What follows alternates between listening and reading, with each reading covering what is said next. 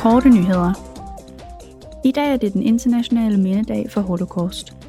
For at markere dagen fandt der i går en officiel ceremoni sted i Europaparlamentets bygning i Bruxelles.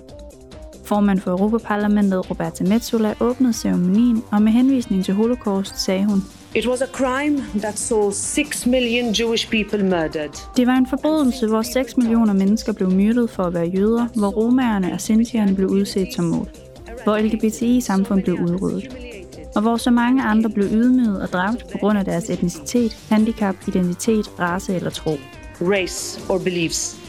Metsola tilføjede desuden, Even if it is hard. Selvom det er hårdt at beskrive disse forbrydelser, er vi nødt til at fortsætte med at tale om dem, og vi må aldrig glemme dem. Vi er nødt til at tale om dem, fordi vores generation er den sidste, der får førstehåndsberetninger fra holocaust-overlevere. Vores pligt bliver endnu større, når de overlevende stemmer ikke længere kan høres. Det er vores ansvar at huske og videregive disse vidnesbyrd til kommende generationer. To future generations. Israels præsident Isaac Herzog deltog ved ceremonien. På en pressekonference kort inden sagde han, The relationship between the state of Israel and Europe Forholdet mellem staten Israel og Europa hviler ikke kun på at huske fortidens rædsler eller på at anerkende nutidens fælles trusler. Det hviler også på fælles værdier og mål, der skaber vores nutid og former vores fremtid.